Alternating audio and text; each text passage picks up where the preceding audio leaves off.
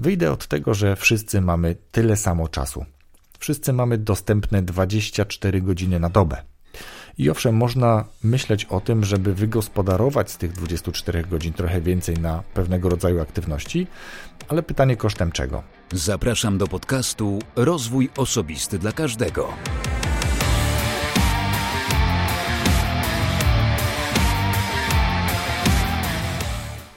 Cześć, ja nazywam się Wojciech Struzik, a Ty będziesz właśnie słuchał 72 odcinka podcastu Rozwój Osobisty dla Każdego, który nagrywam dla wszystkich zainteresowanych świadomym i efektywnym rozwojem osobistym. W ostatnim odcinku rozmawiałem z moim gościem o agile'u, o zmiennym zarządzaniu. Jacek Wieczorek, bo on był gościem w tym odcinku, bardzo ciekawie opowiadał o tym, czym zwinne zarządzanie jest, jak bardzo zaangażowani są w taki proces ludzie, czyli tak naprawdę, że ta metoda stoi na ludziach. Nawet ym, zdążyliśmy już rozdać książki, które Jacek przeznaczył dla słuchaczy tego podcastu. Wystarczyło, że słuchacze posłuchają, zareagują szybko i sprawnie i dwóch słuchaczy tak właśnie zrobiło dzisiaj, czyli w niedzielę. Drugi słuchacz udzielił poprawnej odpowiedzi, więc obie książki automatycznie już są zaklepane. I w najbliższych dniach pewnie do słuchaczy zostaną przez Jacka wysłane. Zapraszam Cię do zapisania się na newsletter podcastowy, bo jeśli słuchasz tego podcastu, to zakładam, że słuchasz także innych podcastów, a czasem źródło podcastów może się znudzić, może się wysuszyć, a w tym newsletterze ja wraz z innymi podcasterami słuchamy i przygotowujemy, selekcjonujemy dla Was, dla Ciebie bardzo konkretne polskie podcasty, ciekawe, zabawne, wartościowe, tak żebyś mógł w danym momencie zasilić się, zasilić swoją listę podcastową naszymi rekomendacjami. Dlatego namawiam, abyś wszedł na stronę www.najlepszepolskiepodcasty.pl, zostawił nam adres mailowy, a my co sobotę do porannej kawy wyślemy Ci garść naszych rekomendacji. Dzisiejszy odcinek podcastu został także zasugerowany, zaproponowany przez patronów, dlatego rozpisałem sobie to, co uważam, że chcę powiedzieć w dzisiejszym, myślę, dość krótkim odcinku, a mam nadzieję, że ty wybierzesz sobie z tego coś, co dla ciebie może być interesujące, ale chciałbym, aby ten odcinek był także odcinkiem takim, który być może wywoła pewnego rodzaju dyskusję. Dlatego gorąco namawiam do tego, aby pod opisem tego odcinka podcastu na stronie poradnikowo.com łamane przez RODK 072 zostawić komentarz i napisać, czy na przykład któreś z narzędzi, któreś z rozwiązań, które ja stosuję, wydało się tobie korzystne i chcesz to zastosować, albo świetnie ci z tym idzie i masz jakieś inne rozwiązania rozwiązania, inne narzędzia, z których korzystasz, a które pomagają Ci organizować swój czas i chciałbyś się tym podzielić, więc do tego też namawiam. Zostaw taki komentarz, tak aby inni mogli też z tego jeszcze dodatkowo skorzystać, bo w tym odcinku ja opowiem o swoich narzędziach, o swoim sposobie organizowania, bo ten odcinek dotyczy właśnie czasu, a raczej organizacji czasu, czy też organizacji siebie i swoich zadań w czasie. Dlatego za ten pomysł bardzo dziękuję patronom, dziękuję Arturowi, dziękuję Zbyszkowi, dziękuję Michalinie, dziękuję też Krzyśkowi, który do nas e, dopiero co dołączył i dziękuję też wszystkim innym patronom, którzy wolą zostać anonimowi. No to przechodzimy do sedna. Dzisiejszy odcinek o organizacji czasu, organizacji zadań w czasie. Wyjdę od tego, że wszyscy mamy tyle samo czasu. Wszyscy mamy dostępne 24 godziny na dobę. I owszem, można myśleć o tym, żeby wygospodarować z tych 24 godzin trochę więcej na pewnego rodzaju aktywności, ale pytanie kosztem czego? No, możemy przyjąć, że te 24 godziny podzielimy na równe 3 ósemki. 8 godzin musimy, powinniśmy mm, zabezpieczyć na sen. I raczej nie szedłbym w stronę pozyskiwania czasu na inne aktywności właśnie z tej strefy 8 godzin przeznaczonych na sen. Oczywiście są różne teorie i niektórzy uważają, że można nawet spać 4 godziny i pewnie w krótkim okresie czasu to nie wyciągnie, czy to nie, mm, nie spowoduje jakichś złych, nie wpłynie na nas jakoś negatywnie. Ale raczej umówmy się, że zostawiamy 8 godzin. Zostają nam dwie ósemki. Przyjmijmy, że 8 godzin to jest nasza praca zawodowa. I teraz oczywiście, że to jest stricte 8 godzin, które poświęcamy już będąc w pracy. Nie liczę tutaj tych godzin na czy czasu na dojazd do pracy i przygotowanie się do pracy, to będzie w innej ósemce, tej ostatniej. Oczywiście 8 godzin na pracę nie zawsze jest 8, raczej jest więcej. Przynajmniej tak jest w moim przypadku, że te 8 godzin rzadko kiedy się e, faktycznie zamyka w 8 godzinach, ale o tym troszeczkę powiem później. Więc zostaje nam trzecia ósemka na te wszystkie inne czynności, które tak nazwijmy, inne zadania. Czas na pasję, czas na dodatkowy zarobek, czas na pracę w ogrodzie na przykład, tak, czy pomaganie innym, ale też te wszystkie inne czynności przygotowawcze, o których mówiłem na początku, nie wliczając y, do czasu na pracę właśnie tych wszystkich czynności związanych z przygotowaniem się na przykład do pracy. E, czyli w tych 8 godzinach, tak jak powiedziałem, to jest ten czas, który możemy poświęcić na zadania dla nas, ale zaraz powiem Wam, ile tak naprawdę z tego może zostać. Bo z tych 8 godzin powinniśmy odjąć czas dojazdu do pracy. Zwykle powiedzmy, że średnio zajmuje on około pół godziny. Pewnie w Warszawie już się ktoś może śmiać, bo tam to zajmuje trochę więcej, zwykle. Ale powiedzmy, niech to będzie, że godzina, przynajmniej godzina to jest czas dojazdu do pracy i powrotu z pracy. Część czynności związanych z pracą zawodową wykonujemy po prostu w domu, tak żeby w pracy móc od razu przystąpić do zadań, a nie zastanawiać się, co ja dzisiaj mam zrobić. Ale to jest zupełnie inny temat, więc zobaczmy, ile nam zostało. No powiedzmy, że zostało nam około 6 godzin. I w tych 6 godzinach to są czynności, które czy to jest ten czas, który mamy też i dla rodziny, i dla siebie, i na swoje pasje, i pewnie też właśnie przyjechać do rodziców, coś pomóc, w tym okresie pewnie zrobić jakieś zakupy, a może przenieść coś cięższego, jeśli rodzice są troszkę starsi. Więc tak naprawdę tego czasu dla nas zostaje już automatycznie bardzo mało i fajnie byłoby go dobrze wykorzystywać. O tym nagrałem kiedyś na samym początku odcinek, ale byłem, przyznam, pod takim bardzo mocnym wpływem mm, wielu różnych twórców książek i tak byłem nakręcony na tą efektywność, że wyglądało chyba po tym odcinku na to, że ja jestem naprawdę jakimś geekiem i nic innego nie robię, tylko zasuwam zawodowo i zasuwam w podcastach i robię warsztaty i nic innego nie robię, nie śpię, nie odpoczywam, nie spędzam czasu z rodziną. Tak nie jest i tak może to tylko wyglądało. Nie było to moim zamierzeniem. E, tam był odcinek o wykorzystaniu czasu wolnego. No i tu trochę też jest o tym, ale przejdę do rzeczy co ja robię konkretnie, jakie czynności wykonuję w ciągu całego tygodnia poza pracą zawodową. I to też takie, powiedzmy, ważniejsze czynności. E, tak jak powiedziałem, to są czynności, które sobie tu przygotowałem, wylistowałem i one są, one mnie angażują na przestrzeni tygodnia. Nie wykonuję ich jednego dnia. Więc to trzeba sobie podzielić na 5, czasem na 7 dni.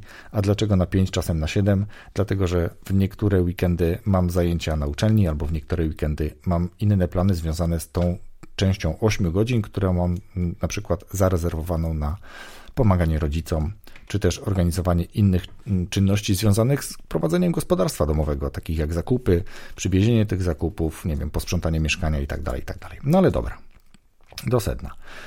Żebyście mieli takie lepsze trochę wyobrażenie na temat tego, jak to wygląda, to powiedzmy, że każdego dnia wstaję w okolicach 6.45, czasem wcześniej. No i to są te czynności najpierw po, po, przebudzeniu, które są związane z, nie wiem, z toaletą, z, z przygotowaniem się do wyjścia do pracy i w tym czasie zwykle, a szczególnie ostatnio, już wkładam sobie słuchawki do uszu, tak żeby nie budzić pozostałych domowników i słucham sobie książek albo podcastów, tak żeby te kilkanaście minut czy też pół godziny jakoś tak efektywnie jeszcze wykorzystać. To może brzmi dziwnie i śmiesznie, ale tak po prostu lubię. A w pracy jestem do mniej więcej godziny 18, czasem trochę krócej, czasem trochę wychodzę po 18, ale powiedzmy, że dopiero po 18 mogę liczyć ten czas na te zadania, które za chwilę Wam tutaj wymienię. Nie wymieniam posiłków, ale one wiadomo, że też się tutaj gdzieś e, po powrocie z pracy mm, zwykle jemy jakiś posiłek, ale chcę się skoncentrować na tych zadaniach związanych głównie z podcastami i tą całą aktywnością pozazawodową. Więc tak, mm, staram się, aby każdego dnia po powrocie z pracy znaleźć chwilę dla siebie po to, żeby albo pójść na spacer, albo wejść na orbitrek, albo wykonać jakieś inne ćwiczenia, takie mm, pozwalające zachować jakąś sprawność fizyczną. Czasami angażuję do tego syna po to, żeby w jakiś sposób tam, czy to poprzez rywalizację, czy motywację z nim sobie potrenować. To są zwykłe, proste ćwiczenia, pompki, przysiady, podciągnięcia, tak żeby po prostu nie zastać i nie zgnuśnieć to też daje dobrą, taki, mm, dobrą energię. Po powrocie z pracy zwykle już po prostu jest ochota, żeby usiąść w fotelu i się nie ruszać, a mm, takie ćwiczenia dodają dodatkową energię, wyrzucają endorfiny i pozwalają jeszcze być trochę bardziej aktywnym po tej pracy zawodowej stricte. Dobra, no i później te czynności związane z podcastami. Czyli w tygodniu nagrywam bajkę, dwie bajki tak naprawdę, i nagrywam odcinek do podcastu, tego podcastu o rozwoju osobistym. Albo nagrywam sam, tak jak to robię w tym momencie, albo nagrywam z gościem, co oznacza, że wcześniej z tym gościem musiałem się umówić, musiałem przygotować mm, notatkę, która dotyczy tego nagrania, tak żeby gość nie był zaskoczony i ta rozmowa przebiegła w dobrej atmosferze i była dla Was wartościowa. Każdego tygodnia przygotowuję też opis do podcastu rozwojowego, krótki wpis na stronie poradnikowo.com dotyczący tego nagrania, tego konkretnego nagrania, który w danym tygodniu e, jest publikowane dla Ciebie.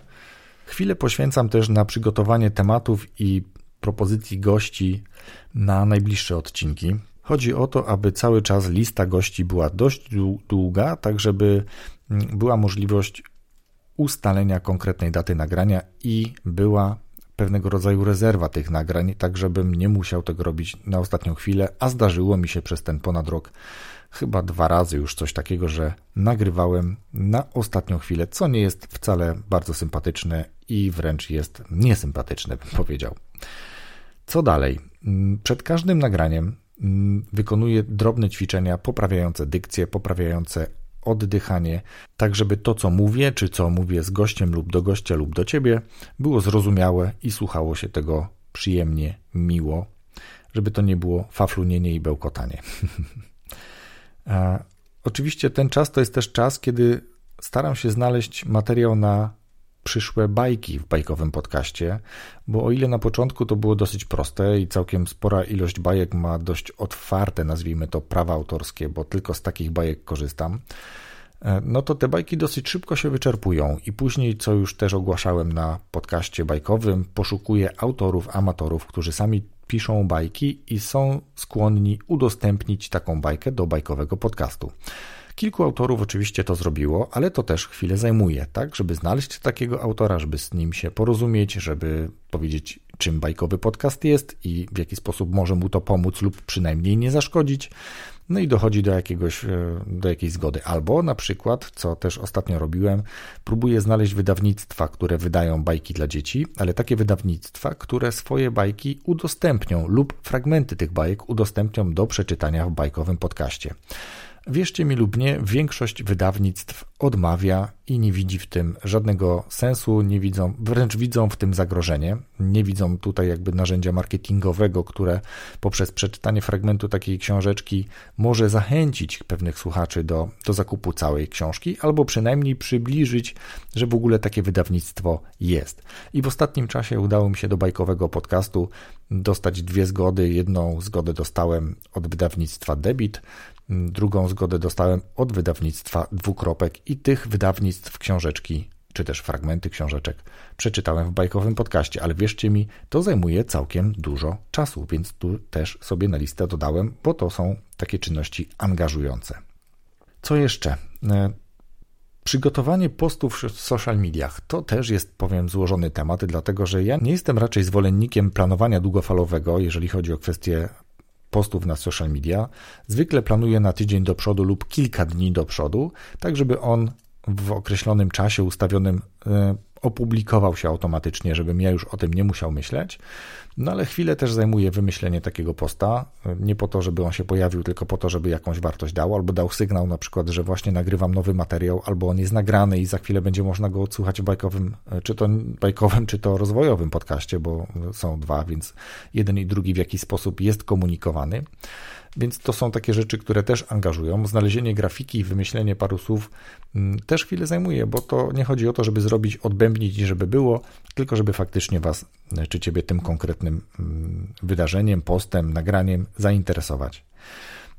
Dużo czasu też zajmuje przygotowanie prezentacji, czy to do warsztatów, czy to na uczelnię na przykład, bo w tym roku zamierzam obronić magistra. Ja wiem, po 20 latach wróciłem na uczelnię, ale wróciłem. No i w tym roku właśnie będę się bronił, więc też coraz więcej takich zadań jest, które angażują i trzeba się przygotować, czy to w napisanie pracy, pracy projektowej w tym wypadku, czy przygotowania się do zaliczeń, a one już powoli zbliżają się. Powoli, ale bardzo dużymi krokami. E, kolejną rzeczą, też dosyć angażującą, jest przygotowanie wraz z grupą e, uczestników projektu Najlepsze Polskie Podcasty właśnie polskich podcastów, czyli znalezienie podcastu, który może Was zainteresować. Znalezienie podcastu w danej kategorii. Żeby w sobotę pojawił się newsletter, to pięcioro podcasterów przesłuchuję dziesiątki podcastów po to, żeby wyłowić takie najciekawsze, najbardziej zabawne, najbardziej wartościowe, być może kontrowersyjne czasem, bo już takie też się pojawiały, żeby Was zaciekawić, żeby zaciekawić subskrybentów najlepszego polskiego podcastu, strony Najlepsze Polskie Podcasty. Więc jeśli jesteś, tak jak powiedziałem na wstępie, słuchaczem podcastów, to warto się zapisać na taki newsletter po to, aby na przykład dostać informację o jakimś bardzo ciekawym odcinku, które grupa pięciu ludzi wybrała i uznała, że jest wartościowy. I wierzcie mi, to naprawdę całkiem sporo angażuje. A do tego staram się koordynować jeszcze te działania, tak ażeby wszyscy na czas, wszyscy z nas, bo czasami trzeba komuś przypomnieć, tak po prostu już jest, że to właśnie jest dzisiaj czwartek i wypadałoby, żebyśmy nasze rekomendacje już wprowadzili w dokumenty online'owe, które sobie przygotowaliśmy, po to, aby redaktor wydania, a co tydzień jest inny redaktor, oczywiście cyklicznie się powtarzamy, ale każdego tygodnia kto inny przygotowuje newsletter, więc redaktor wydania może skorzystać wszystkich rekomendacji albo wybrać te, które wydają się być najbardziej ciekawe, odrzucając te mniej interesujące. Więc jakby te zadania, które przed chwilą wymieniłem, dzielę sobie na 5 dni e, dość chaotycznie. Nie mam jeszcze takiej rutyny, pomimo tego, że to robię już półtora roku, to nie mam rutyny, że na przykład nagrywam zawsze w poniedziałki albo w poniedziałki i czwartki, a we wtorki robię to, a, a w środę robię coś innego.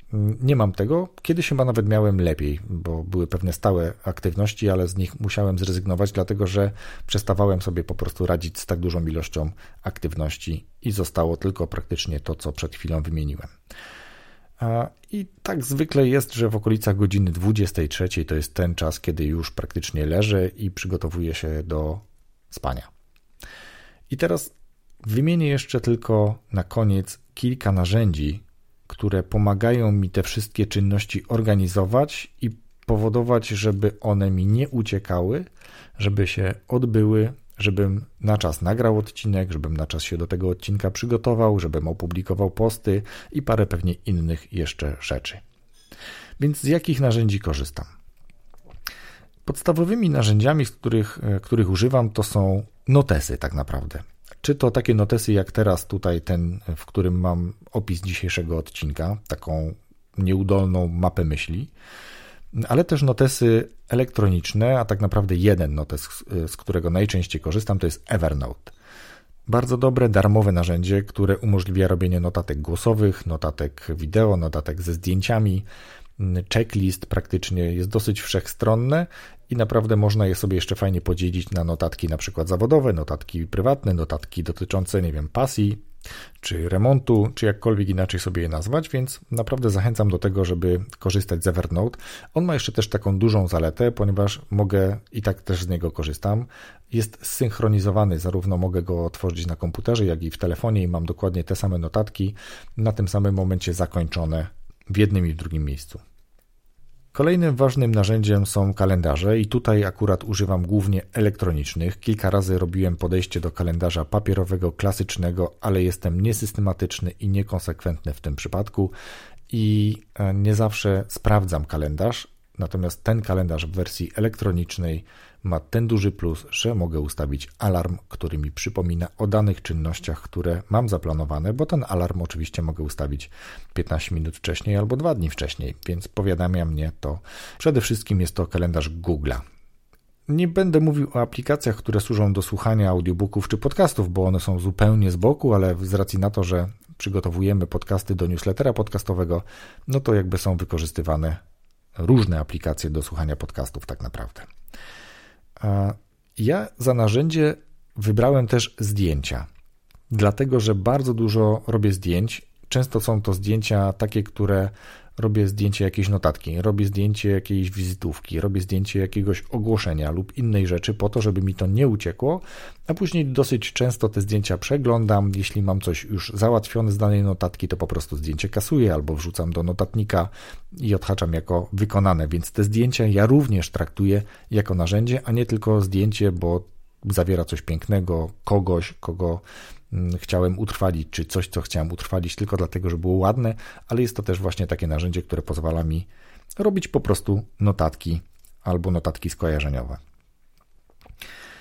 Kolejnym głównym narzędziem, czy ważnym narzędziem, z którego korzystam, to jest dysk Google'a i to, co on ze sobą niesie. Bo z jednej strony mogę udostępnić narzędzia, które tam wrzucę, mogę udostępnić pliki, które tam wrzucę, mogę zacząć pisać w jednym miejscu na tablecie jakiś fragment postu, a później w domu go sobie dokończyć, albo zacząć, y, albo przyjdzie pewna myśl i otwieram nowy dokument w Google mm, i zaczynam jakiś temat wrzucać na przykład na, na post, na odcinek, na gościa i sobie rozpisuję notatkę, którą później mogę dokończyć w domu, więc w, czasami korzystam z Evernote'a do tego, ale najczęściej korzystam właśnie z dysku Google'a, wrzucając tam różne dokumenty, najczęściej wordowskie lub inne, tak jak w przypadku projektu Najlepsze Polskie Podcasty.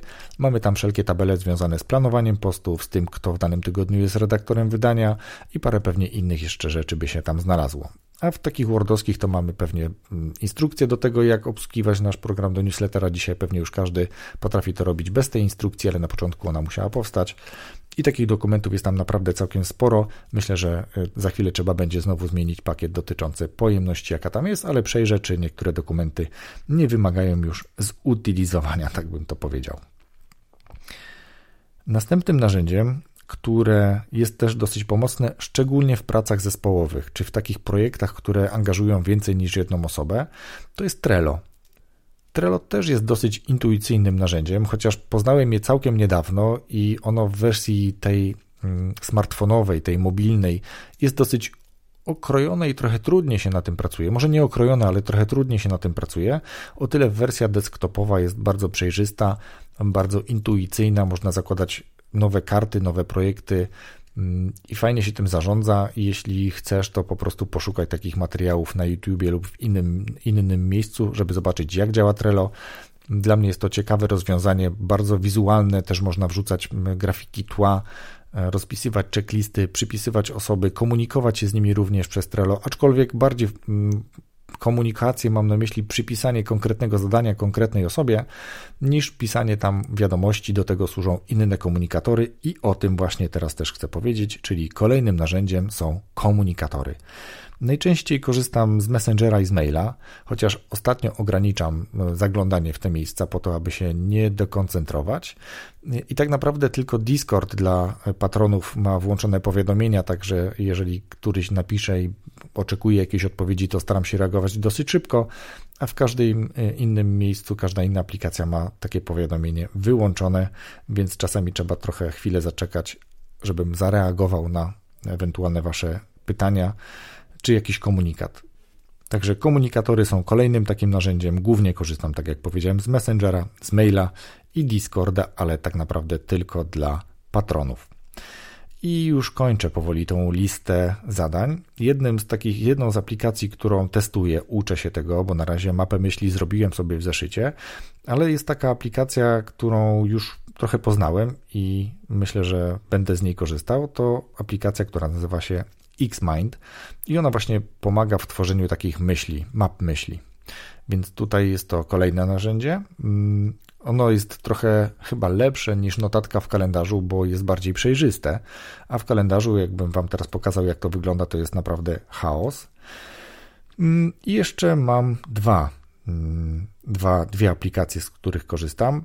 No, oczywiście, że jest to lista zadań, ta, która jest podpięta pod Google'a, bo ona się automatycznie też pokazuje w kalendarzu, więc to jest bardzo fajne narzędzie.